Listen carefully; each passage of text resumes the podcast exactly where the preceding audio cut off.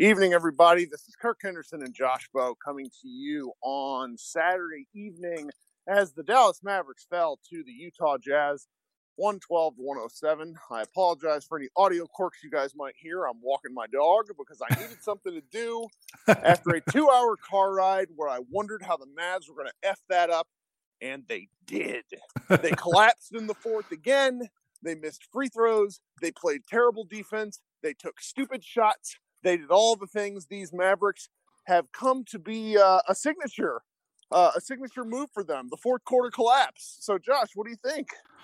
Yeah, I've kind of run out of things to, to say. I mean, it's it's the same it's the same thing. I mean, this is something we've been talking about. This is something, you know, I've already written about and it's hard to I don't know what else to really say. It's just, you know, when the the game gets tight and when the situation uh, has more pressure and you know the Mavericks kind of have to nut up a little bit, the the game just gets away from them. Uh, and it's not like a I mean, it's bad for this season, but when you think when you try to step back and look at the grand scheme of things, it's not horrible. You know, the Mavericks are going to make the playoffs and they're ahead of schedule, and you would assume that you know, I would imagine these problems are going to be fixed, but it's not probably not going to be till next season because they probably need another off season to get to make the roster a little bit better. And Luka needs to, you know, Luka probably needs another year. Like he's just that's just kind of the way things go. He's 20 years old, and even though he's an MVP candidate right now, it's it's tough. Like uh, I just I don't I just don't know what to say. It's it's literally the same the same script. You know, the final five minutes the offense uh, turns into four guys standing and watching Luka, and the defense just doesn't offer as much resistance as it should. Well, let's let's talk um, about that first. I want to talk about the defense because I'm watching on the game log, and I felt like from six minutes on, Utah scored every fucking time. Yeah, it, it was it was not great. Uh, they were they hit six three pointers in the fourth quarter. The last one was just like laughably bad defense. The one in the final, you know, 30 seconds or 40 seconds of the game uh, Mitchell, you know, they do a screen and roll with Mitchell and Gobert, which is, you know, obviously that is a tough that is a tough guard for for any team. You know, Mitchell and Gobert are really good. That's a good pick and roll tandem. But you know, the Mavericks kind of like uh, I don't know what they did. They kind of I think Porzingis tried to to trap, and it was they left a gap in the middle of the pick and roll, and Mitchell split the split the defenders and then from there, you know, it was like nothing. It was like they're playing against air, and he just kind of drove into the paint. Mavericks collapsed, and uh, O'Neale got a wide open three pointer. Just a look that you can't give up that late in the game when you're up one. Like, you know, there was it was just nothing. Like it was, it almost looked like a practice set or like a preseason game. Just the way the Mavericks defended that. You know, it was like they weren't even there. And granted, like I said, Mitchell and Gobert are a really tough cover in the pick and roll that's just you know you just gotta you gotta tighten up. You gotta you, the defense has to make the offense feel you know they have to be felt. And the mavericks really didn't make utah feel them i think throughout the night. You know i think you know utah didn't necessarily shoot all that well in the first quarter but i don't know how much of that was the mavs defense. I thought the mavs gave up open looks all night and i thought utah just didn't really make them in, in the first quarter. And as the game got on i thought they made more of their shots that the mavs were kind of allowing or giving up uh, so I was just, I know that you look at the numbers and Utah shot 44% from the field, 30, 35 from three. I, I think this could have been way worse if Utah was making their open shots in the first quarter because I just didn't think the Mavs were there defensively at any point in the game tonight, save for like a few stretches, brief stretches. Well, and and so again, I, I got to reiterate the fact that I didn't have a chance to watch this game. I was on the road the entire time, looking at my phone uh, whenever you know traffic, you know, basically doing the dumb thing that I shouldn't do, or I'm checking the score, checking the game, and you know, the Mavericks led in the first, they led in the third, and to have these double-digit leads and to collapse, these are the type of teams they have to actually beat if they want to do something in the playoffs. They're gonna get there. They're gonna get there, but the Jazz are not that. I'm just not convinced the Jazz are, or the Jazz really remind me of like the the mid to late aughts Mavericks teams where they're good, but are they that good? Are they good enough to do it in the playoffs, or are they just a a 50 season regular, or I'm sorry, 50 a 50 win regular season t- uh, uh, tough out? And you know, to to beat to be beating them the whole game and then to collapse is just so frustrating Yeah, And it- we haven't yeah. even gotten to the part that I don't understand. How do you miss half of your free throws again? Because they did this against Portland, it just didn't bite them. Yeah, I don't. That's something like we talked about that after the Portland game. Like, what do you even say with Miss Who is there? Like, like I, I did this once earlier. I'm doing it again. Whoever their shooting coach is needs to. Is he their free throw missing coach? Because that, they're tremendously weird in bad situations. I I know they're only like 14th or 15th in the league because when you look at like the the entire flow of things, the Mavs are shooting like 77% as a team, which is like 13th or 12th or something. But like I, I bet in these situations, particularly in the fourth, the Mavericks are one of the worst teams in the league at this. They have to be because I feel like like Finney Smith bricking two, Luka missed how many? Like four, or five? Like what? I don't. I'm. I'm just. You know. I may have been in the car for two hours with a very angry three year old, which doesn't help with my mood right now. but it's just like like Hey, do you, all right. I, while you were ranting, I went ahead and looked it up, and this won't make you feel any better. But in clutch time, so five minutes or less with the score within what is it, five points, I believe that the NBA defines clutch time. So in NBA.com define clutch time, the Mavericks are 28th in free throw percentage. They shoot 69.7%. you want to know what my clutch. response to that is? That old, that amazing gif of Kobe Bryant yelling soft at whoever he was yelling at. You're because so- this is a that's a sign of a weak team, a mentally weak team that that you know what they're so talented, they're so and they're young, and I know I'm gonna look back on this and think this is man. Do you remember those tough times? That doesn't make it any less stupid right now. I know it's frust- it's frustrating, and especially the frustrating part is uh, it happens the same way every time. You know, it's not like uh, it's not like the Mavericks kind of like you know execute their offense well and they just come up short, or they play good defense and the other team just makes some really tough shots. It's consistently missed free throws. It's consistently poor offense down the stretch where Luka is doing everything and four guys are standing around, and that leads to Luka taking bad threes. Uh, and then on the defensive end, it's just there's just no there's just a different resistance. You know, just there's no resistance on the defensive end, and that's tough. And you know, when you look at the roster, this is the this game kind of shows why I just really would love if the Mavericks could get another three and D uh, wing. Like you know, Dorian Finney-Smith is really he's really the only one. You know, Justin Jackson, I thought he played a terrible game. He had 20 minutes. He took some really awful shots. Didn't really do much on the defensive end. And That, that's Smith, because he's a terrible basketball player. it's not that he played terrible; he is a terrible basketball player. I saw Right. Bobby Marks list in the ESPN Insider thing that he's shooting 44% from three off the bench, which it, it that cannot be true. Uh, anyway, get get back to your talk. No, yeah, but you know, like the closing lineup is- basically the starting lineup, and it's five out with Porzingis, which I- if we want to get to later, I loved how that looked. You know, to start the game, uh, but it's Finney Smith is the only wing defender. You know, you have Tim Hardaway Jr., but he, I think he gives effort, but he's not someone you can rely on to enhance your defense at all. And then Luka is just not a good. Def- he's not a good defender right now, and especially tonight. You know, I thought he looked really tired uh, in the fourth quarter especially on defense. You know, he kind of jogged a little bit and wasn't really closing out hard. And, you know, hey, that's, you know, the burden of him being a 38% usage rate player. Yeah. And they, they Yeah. just gotta, they just need one more. They need another Finney Smith type guy so that in a game like tonight, when the, the going's getting tough and things are getting physical and they need to get stops, they could play Finney Smith with another wing guy that they can rely on and you know try to combat the way teams just try to bully ball them in the fourth quarter. Um, I'm not saying the Mavericks needed like another big to prevent that. They just need another tough, uh, stout wing defender. This is why I would love, you know, obviously I would love Robert Covington to to be on this team for this exact reason. Um, but otherwise, uh, you know, like, I'm just running out of things to say. You know, Luka had a really good drive late uh, against Gobert, and that was great. I don't think he was as step back happy in the clutch as he normally is. He did take a bad one, but I think the game was already out of reach. I think you know they were already in the. What about his? where- So, so I, I want to ask you a, a pair of things. a- a- Yeah. As someone who didn't get to see the game, um, our, our our our guy Sam asked in our Slack if we could talk about Luka's poor three point shooting. How did he do for the game? I he think was he was he was two for ten. He was bad. Okay, so he's uh, bad. Yes, Like- he was bad. It, it wasn't. We are to he- the point now where he is a bad three point shooter. It is. It, there's a line of demarcation where uh, it stops being. Oh, you know, if he shoots at enough volume and hits him enough. No, Luka's Luka's game log is the sort of thing where he is either outstanding or he is atrocious from three. There is there are none of these games where he goes four for nine. They're either like seven for nine or two of ten. Yeah, and it, it was you know he definitely relied on it a little bit too much. Um, he did set a screen in the pick and roll. You didn't get to see that, but he did that. fancy. Uh, but then Delon kind of passed it to Maxi for a three that Maxi missed.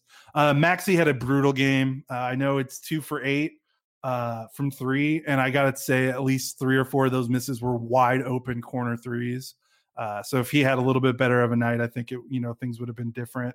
Um, thought Delon Wright had a pretty good game until down the stretch. Just uh, he got blocked by Gobert, which was like defensive player of the year type block. Like I think everyone watching, everyone in the building thought Delon was going to get a layup there, and Gobert just like go go gadget armed from like the free throw line basically, and and bounce you know pinned it off the or volleyball spiked it off the the backboard. Um, yeah. I, otherwise, you know, Curry had a good night, and uh, it feel it sucks. You know, the Mavericks kind of wasted a good shooting night. They looked really good in the first quarter. The Porzingis at the five gave Let's let's circle so back around on that in just a second, okay, guys. okay. I uh, we need to take a quick commercial break. Right. I want to ask Josh one more question, and then we're going to talk about the things that are actually good about the game, and then I want to talk to to Josh about his uh, thoughts on Willie Cauley Stein. We'll be right back to you after a word from our sponsors. Hopefully, not Mike Bloomberg.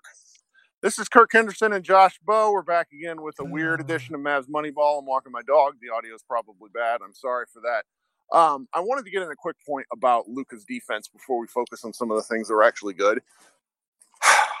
I waffle with this because from game to game, I'm like, you know what? If a guy is going to play as hard as much as Luka does and have 38% usage, I don't know what to expect from his defense.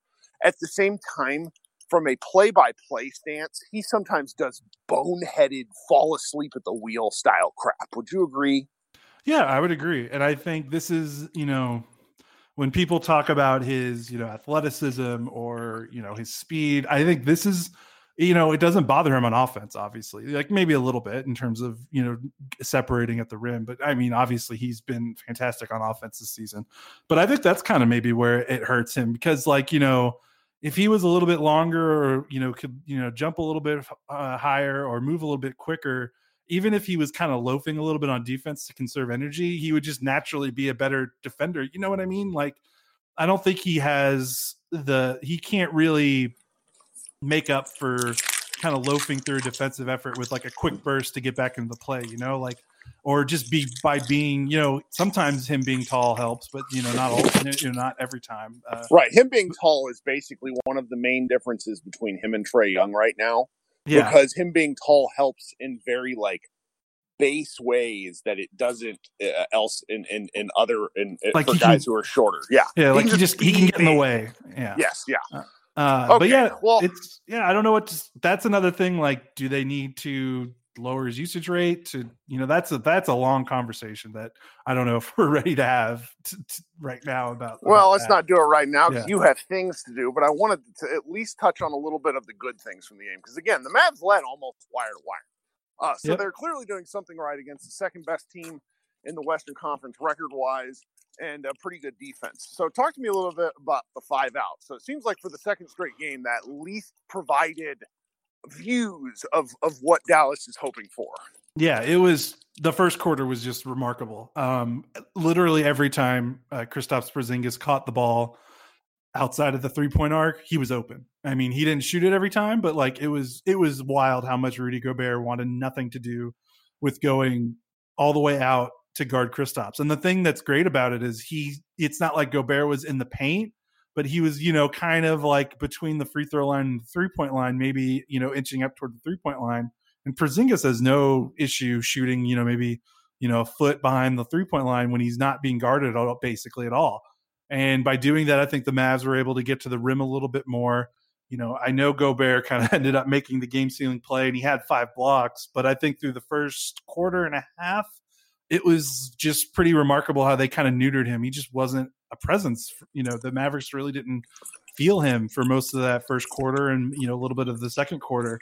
Uh, the, the disappointing part is Porzingis only shot three of eight from three, and that's the thing. It's like this just might be a thing that we don't really get to see fully realized until next season because I'm just not convinced he's going to be a high efficient three point shooter this year because he just that's just not him right now. You know, well, three of eight from three is not bad. I mean, it's thirty seven and a half percent, but it's the looks where, he was getting though. Yeah, they were, when they, you're that when you're wide open, it's like, come on, guy, come on, guy. Yeah, he took a couple. He took, I think, like one or two. He took off the dribble, but for the most part, he he got what he wanted. You know, as a spot up guy. Um, and I just think the Mavericks. It's almost for the first three quarters, the Mavericks offense was it was a process over results. Like they weren't necessarily scoring at the rate that they did in the first quarter, you know, in the second and the third. But I couldn't tell you five shots that looked that were like bad shots. Like they got good shots pretty much all the way up until the fourth quarter. And then of course that's, you know, the other discussion about how the offense just kind of transforms, you know, there's just less movement. But I just think the way that Luka orchestrated the game uh, I thought was just brilliant, and the way that he was creating looks um, throughout the night, you know, and it was great to see Seth hit four or five from three. Um, Finney Smith had two, his two threes were were that he missed were backbreakers because they were in the fourth quarter, and that's the thing. No one they were above the above the break threes, and Utah didn't guard him and dared him to shoot, and he missed them. So yeah, the Finney uh, Smith stuff is so tough because I and I've been hard on him for four seasons because at this point he's played enough games to where coming into the season, I thought he was. Uh, I I just didn't understand it, and he's frankly had an amazing turnaround to the season.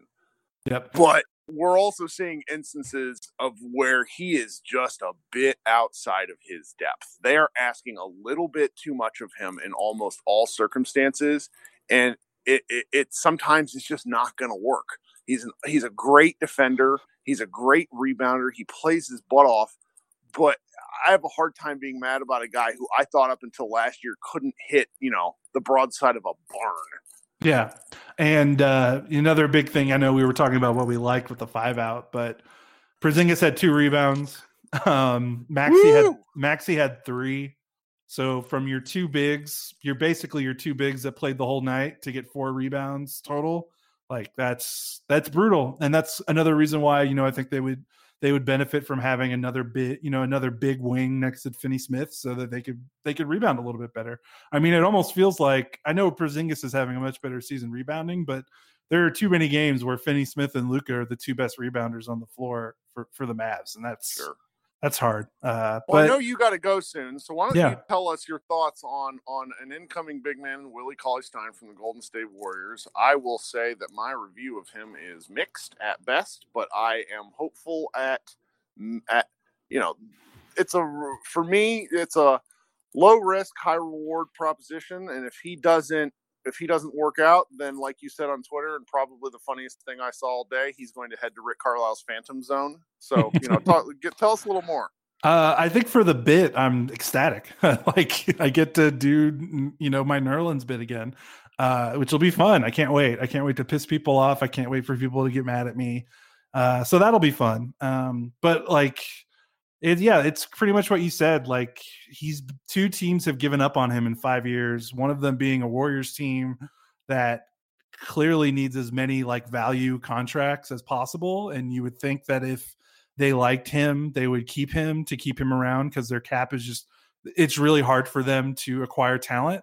So the fact that the Warriors already less than half a you know a half season have given up on him, that's that says something. Um, and it's he's just an inconsistent player. You he should be Tyson Chandler 2.0. He has all the gifts, he has all the tools to do it, and he just doesn't have the effort or the defensive intensity to to do it.